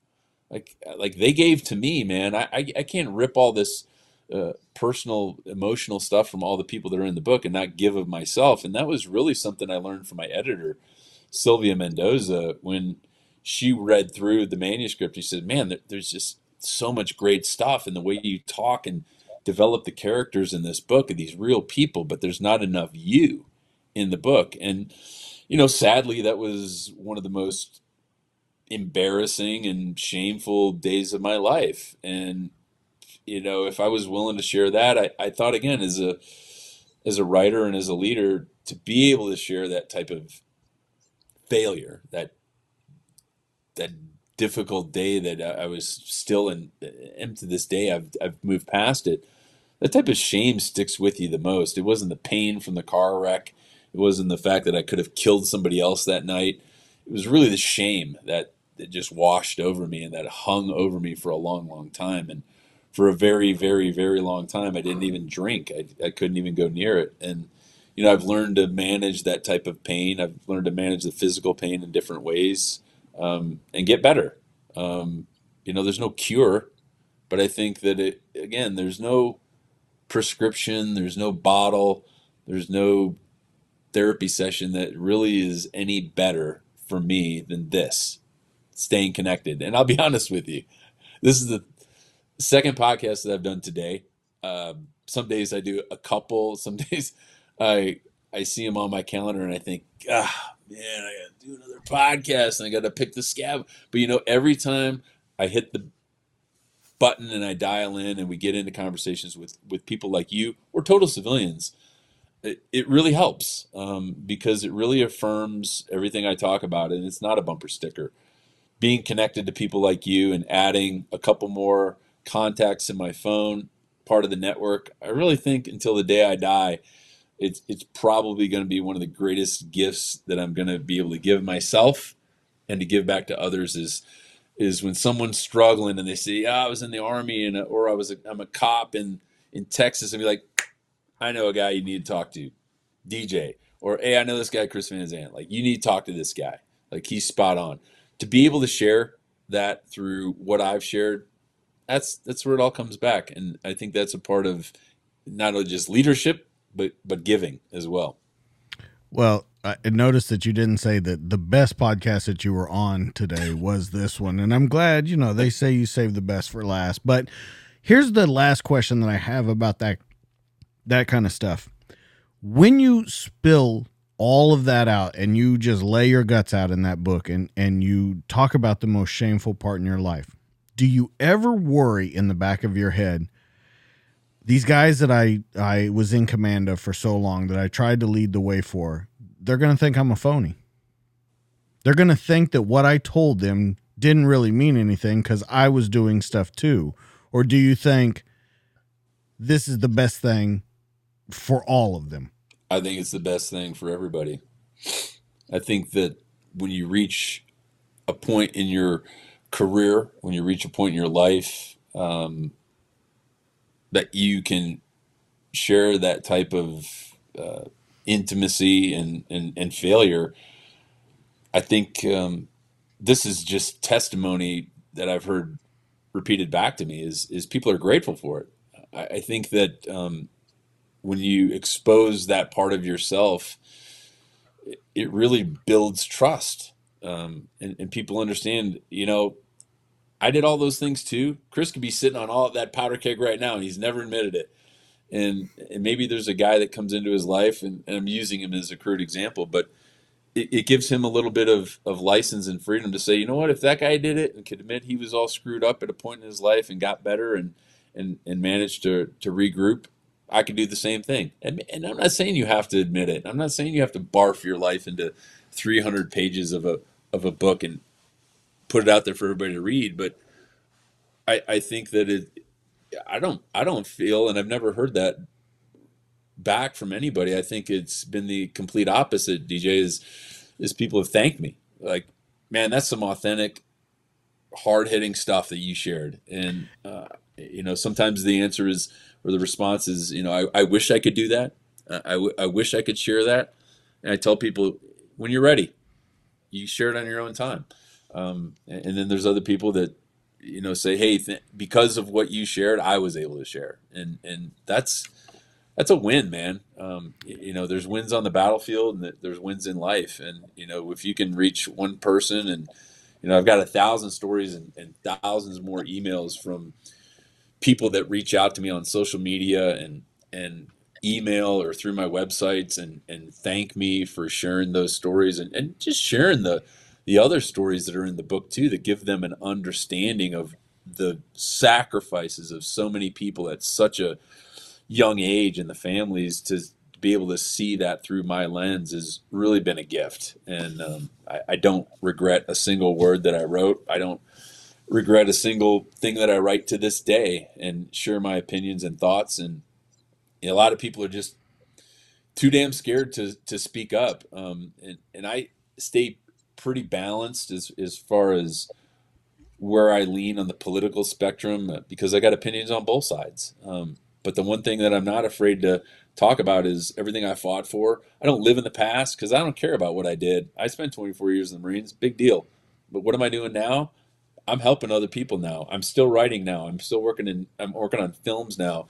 Uh, I'm working as a agent. Uh, you know, I don't a- even advertise it to help share other veteran authors' stories, and I've sold four other bestsellers. Um, and I don't want any credit for it. Sure, I get paid for it. I'm not a sucker. Uh, you, you, know, everybody's time is valuable, but uh, you know, I think that those types of uh, minuscule bites of feedback that I get from sometimes total strangers, not even veterans. Man, it, you know, you need something to drive you through in life. That that's all it takes for me, and to really keep doing what I'm doing now. Um, you know, the merit meritocracy of the military seems to be this great thing about um, being rewarded for what you've done. Man, I be honest with you, the veterans that I deal with, they don't want any help transitioning. They don't want any recognition. They don't want anything given to them for free and they don't care about what they've done. What they care about, and the people that I'm surrounded by, they care about what they're doing now and what they're going to do in the next five years. Those are the people I want to be surrounded by. And if there's a message that I'm sharing daily, um, it's that. Um, you know, it's it's very complimentary, um, and I'm very grateful that people want to talk about the book. Um, and you know, hopefully, it'll be the same way when when my next book comes out. Um, but it's really that's really the true ethos and of what we do in the military is not what you did, but what are you capable of doing. I'm, I'm not going to promote you as a cop or as a military service member for what you did. I'm promoting you for what you're capable of doing, and I think that's the message that I'm trying to share with people in life. Well, and and the reason I ask you that, and the reason I phrased it that way, I think, and I'm speaking strictly from my point of view having been in law enforcement for as long as I've been in it and having to have that you have to have a certain outer surface. It's just the way it is being in law enforcement and being in front of people like that. That would make me fear so bad and I know that when I read the book I I would be so fearful of doing that because of me personally thinking that someone might go man, I can't listen to that guy anymore. That's what would scare me. And that's why I love that part of the book so much that you were so open to do it because I know, knowing me, that I, would be afraid to do that. Yeah, I, I think, you know, even sharing the story about me misplacing my rifle, like, there's just not a lot of guys that'll admit that. And, uh, I think again is you know you share stuff like that, um, right? And there's a little bit of comedy to it, um, but it also it makes you human. And and there's probably you know 80,000 other soldiers and, and Marines that have done the exact same thing. You're like, oh man, I remember the time I did that. And yeah, it does to, does take a little bit of personal courage to, to share those things. But again, I think that that's the that's really the unifying factor. Is um, yeah, I'm I'm lucky to know a lot of successful people too, but I also know a lot of people like myself. Um, and the more the more people I'm fortunate to be surrounded by that are willing to be a little bit humble and, and more authentic with themselves, I just see them as contributors. You know, they come from this small segment of society like you guys that are protectors. Um, and they take off the uniform or they, they hang up the badge and, and gun and they figure, man, what am I going to do now? Well, you're going to do the same thing you've been geared to your whole life because it didn't start when you joined the force. It didn't start when you joined the military. You were born and you were raised as a small part of society. And, and I guarantee if you guys ask yourselves this question, what part of my young adult life or what part of my childhood did I also exhibit these same types of characteristics as a protector to take care of other people that couldn't take care of themselves? I guarantee you there was something in your life that did that, or there was someone in your life that drove you down that path to where we're all sitting here today. Um, I know there's those points in my life too. Um, but again, you know, being able to share those types of wins and losses, I think, really is the most important thing. Let's talk about everything that you're doing right now. I want to talk about uh, the organization Save the Brave. Uh, you're also the president of the Second Battalion, Fourth Marine Association. Uh, is that still current right now as being president? Yeah. Okay. Absolutely. Um, you know, my role as the executive director of Save the Brave is again. Um, I know we've got a lot of ground to cover, and uh, you know we've talked about a lot. Um, so I'll try and keep it brief, but it's important work that we're doing. The the as the executive director of Save the Brave, like many things in the veteran space, it was born through tragedy when one of my squad leaders, who I wrote about, Simon Litke, killed himself in Minnesota. And another Marine, Nick Velez, who's the president of Save the Brave, asked me to help him. We flew a bunch of Marines to support the family in Minnesota. And uh, we came back and we just decided we wanted to do more. And we threw some money in the bank, very grassroots over a kitchen table. And we took some guys offshore fishing. That was seven years ago. Last year, we took uh, over 200 veterans out on 30 different trips and continuing to grow uh, and really prevent veteran suicide. Not raise awareness, but prevent it. Uh, I don't want to wave a flag and say, hey, people are killing themselves, veterans need help. We want to try and find a way to solve the problem. And when I'm out on a fishing trip or the guys are out or I'm riding my Harley across the country, we're not talking about politics or any of the noise on the social and political landscape. We're talking about ways to really practically solve this problem. And we're out there asking people to donate. Like your donation, whether it's 10 bucks a month, less than the cost of a tank of gas in California, at least, in most states, is really going to make a difference because we're creating a once in a lifetime opportunity to reconnect these people and show them that they can do it themselves. We're not, again, giving anything for free. We're connecting people, we're empowering them to show them that they can do it, and that's how we continue to serve our veteran tribe. And that's our ethos to connect, empower, and serve. And I think we've been su- successful um, in so many ways. Uh, there hasn't been a day I've woken up that I've told myself, man, are we doing the right thing? Are we helping people? I know we are uh, by the feedback we're getting and by what we continue to do our organization continues to grow not only in size um, with the right people, but programs. Um, the fishing program has been vastly successful um, to the point where we started a jujitsu program and they're modeling that. It's very physical, everything we do.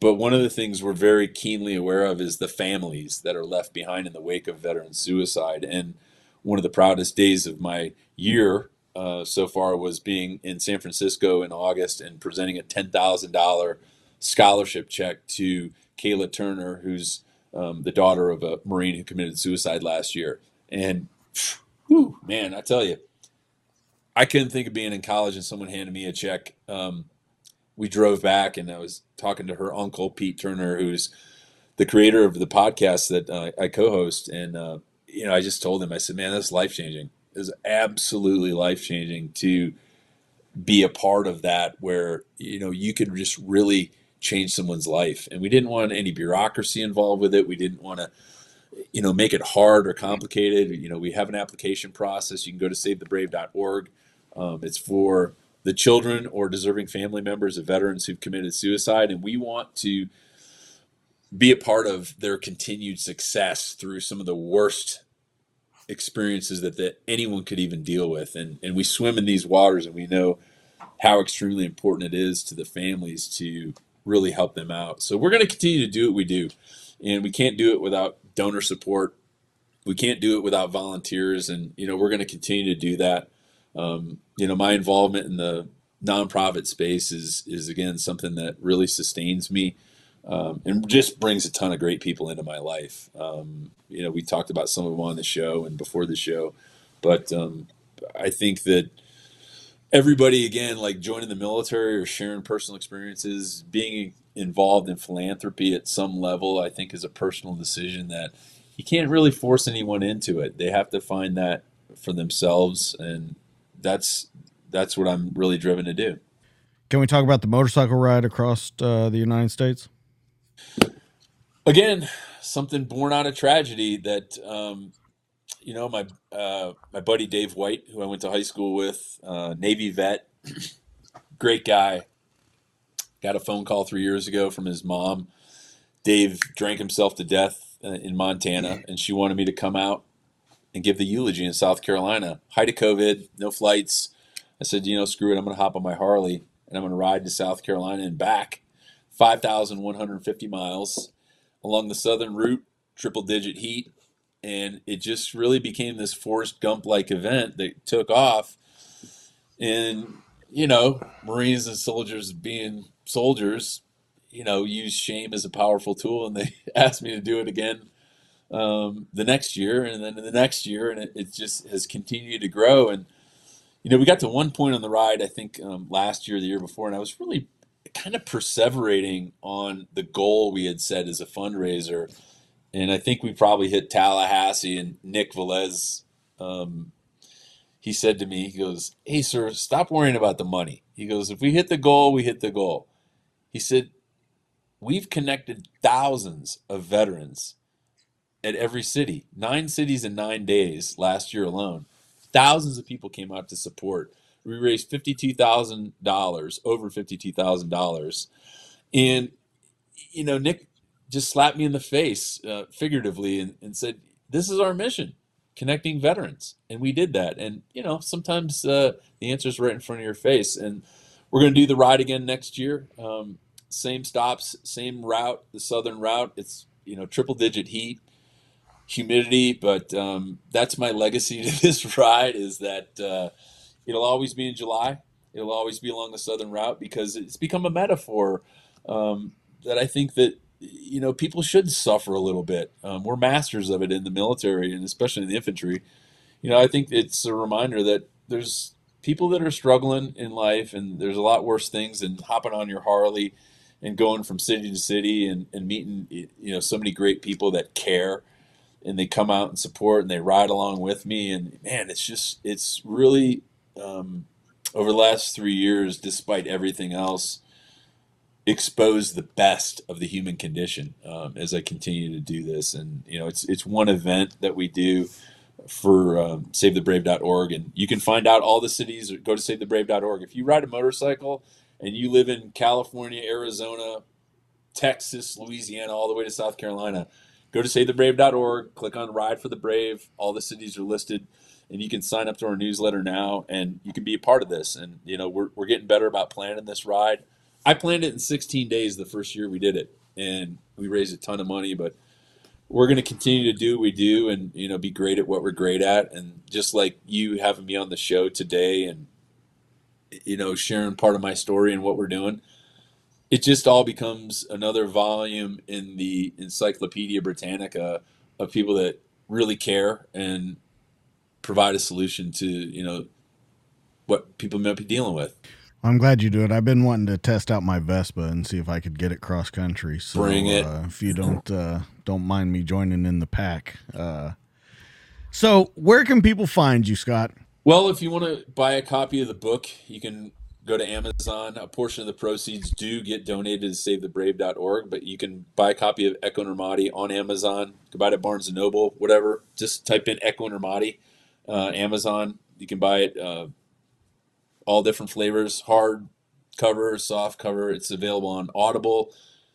Very well done uh, narration from my good friend and, and, New York actor Dave Morantz. Um, people want to get a hold of me. Um, you can find me at SaveTheBrave.org. You can find me at scotthuesing.com. You can find out more about the Echo Company Marines at echoinramadi.com.